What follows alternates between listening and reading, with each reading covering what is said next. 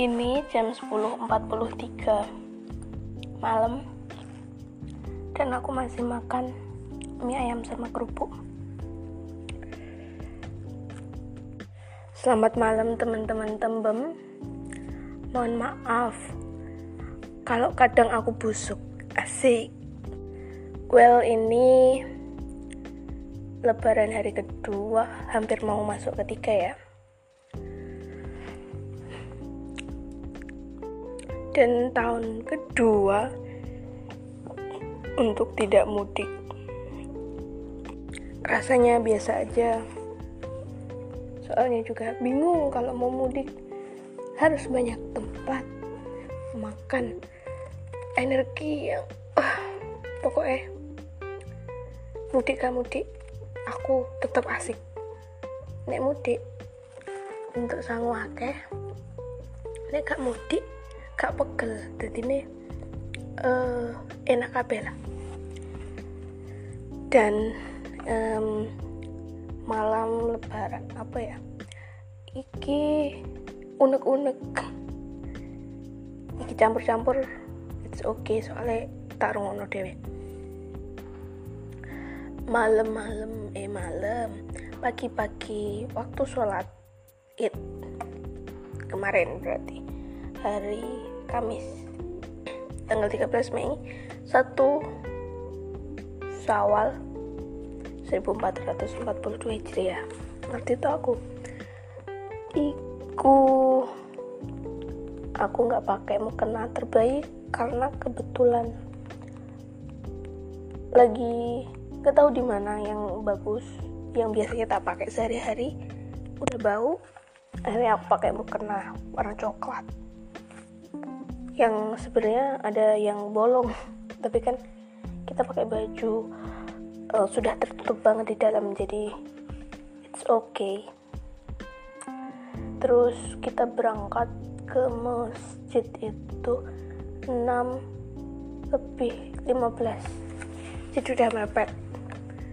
Orang-orang udah datang masjid penuh dan akhirnya meng indahkan prokes. Kayak ya mengin menghin me, tidak mematuhi pro, protokol kesehatan. Kita di luar benar-benar di luar gelar tikar. Untung ada satu jamaah yang bawa tikar agak lebaran. Itu buat aku sama sama beliau.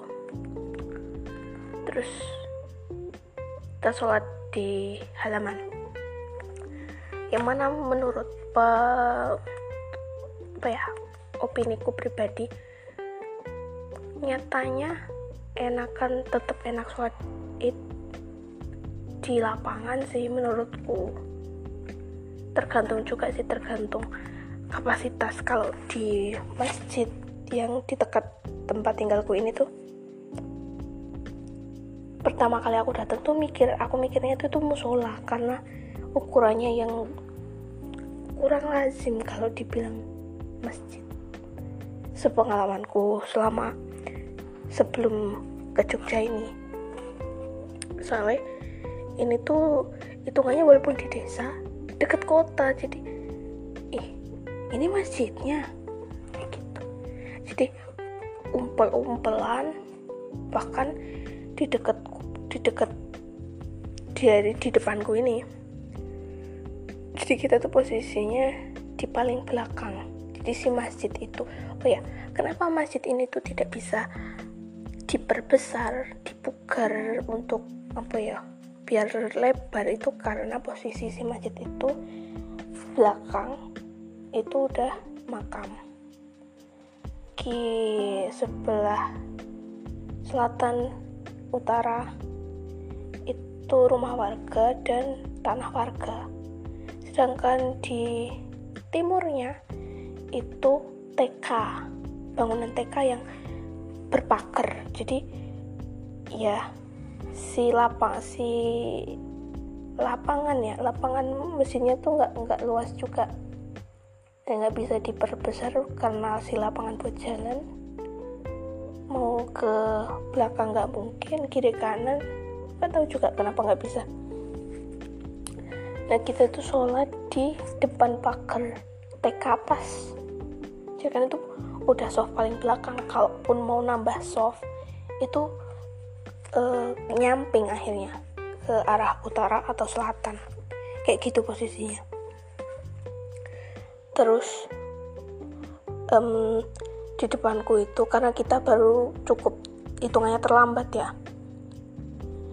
Itu di depanku tuh kumpulan sendal. Jadi pertama kali kita menggelar menggelar me, ya meng, membuka tikar itu kita geser-geser sendal dulu.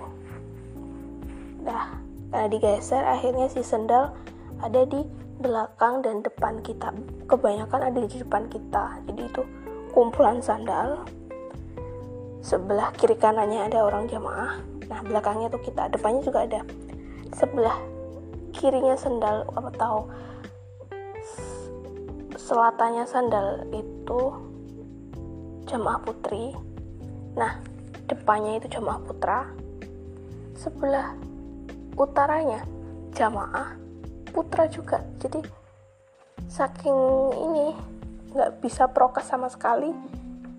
Sendal itulah yang memisahkan apa ya bahasanya kalau beberapa masjid itu ada satirnya.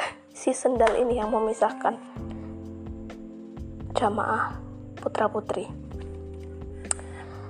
Ini ada satu kegelisahan saat eh untungnya setelah sholat id dilaksanakan.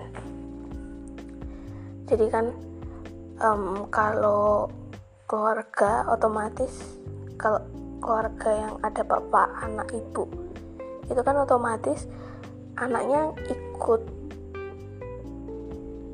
apa orang tua yang sesuai gendernya kan. Mesti anak cowok pasti ikut sholatnya bareng bapaknya anak cewek ikut ibunya kayak gitu kan pastinya. Nah ini tuh ada anak cowok yang kemungkinan dia dari tempat bapaknya mau nyari ibunya. Jalanlah dia. Kayaknya itu uh, waktu doa atau kayaknya rokaat kedua deh. Aku agak agak skip tapi ada momen dia jalan dua kali itu nyari melewati sekian panjang sajadah. Dia tuh puk puk puk puk, puk jalan kan. Nggak apa-apa kan dari atas semuanya kan pakai tikar it's okay.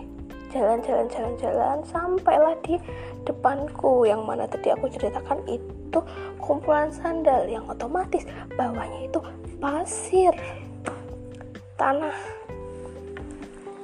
dengan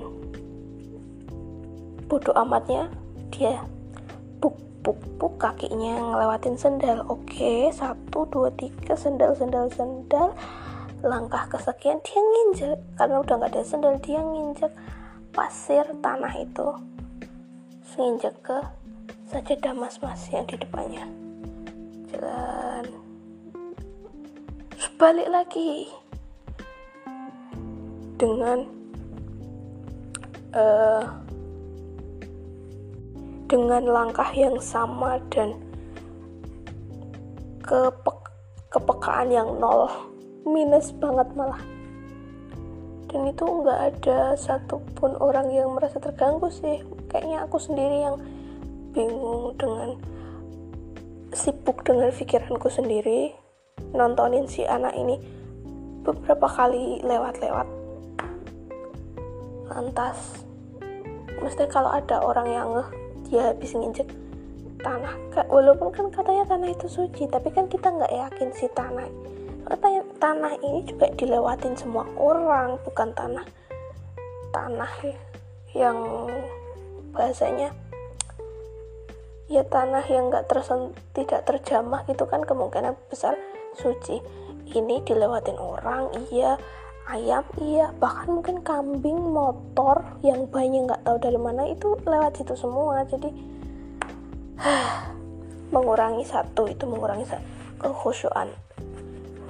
Oh itu kesekian karena kekhusyuan sudah hilang sejak kita gelar sajadah.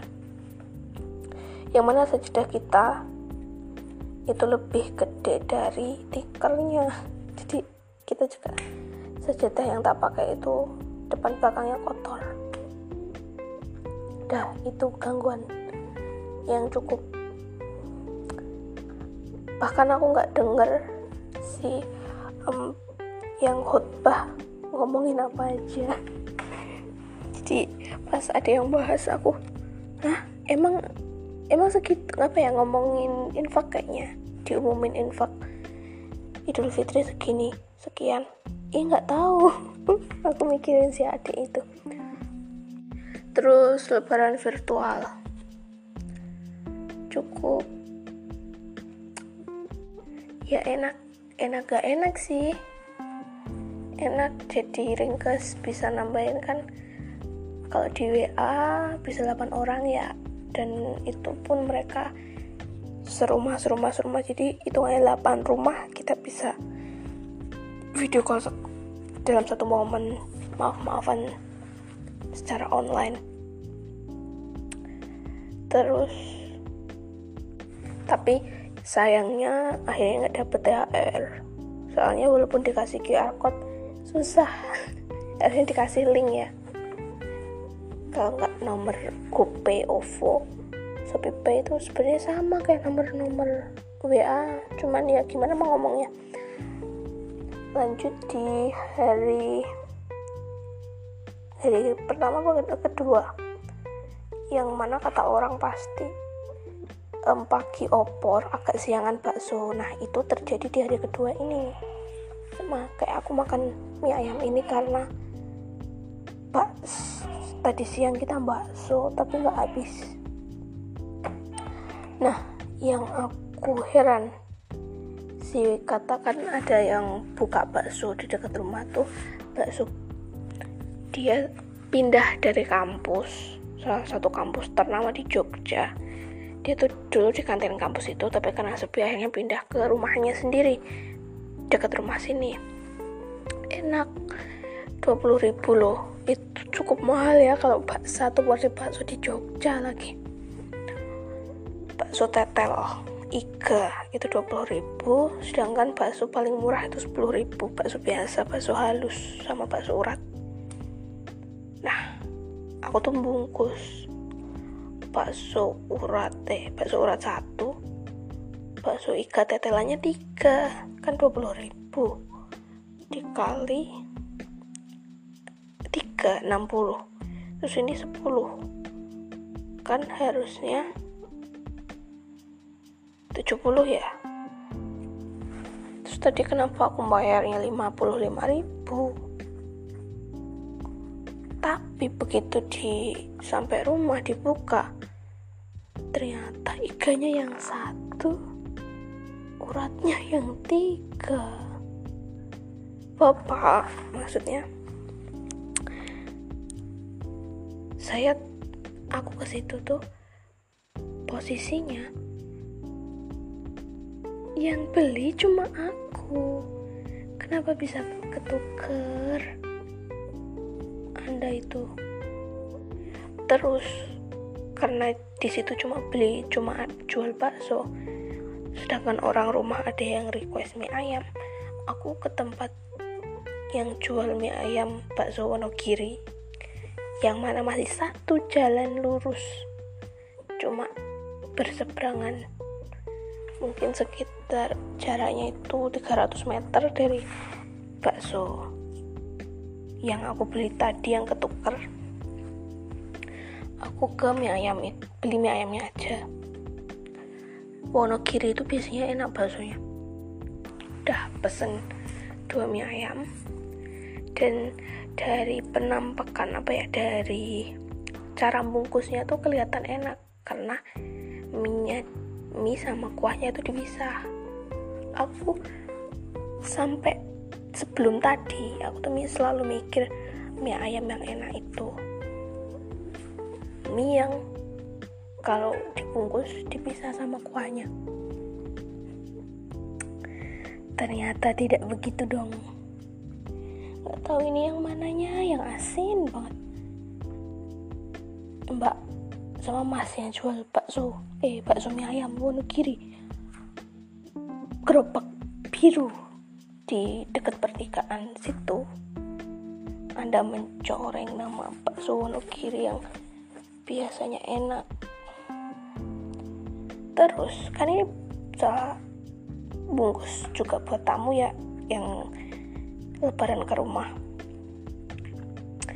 Ternyata si mie ayamnya tuh yang satu kan buat adikku yang satu tuh buat anaknya tamunya anaknya nggak nggak jadi mau nggak nggak mau mie ayam. Sedangkan ibunya udah kenyang makan bakso. Semua orang udah kenyang. Aku tadinya udah makan bakso juga. Akhirnya kan ya bolehlah dimakan nanti gitu. Eh pas aku beres-beres di belakang kan tadi mie ayam sama kuah udah dipisah bisa-bisanya. Ketika ditawarin itu aku masih denger baksonya tuh belum eh bakso man mie ayamnya tuh belum diracik belum disatuin sama kuahnya.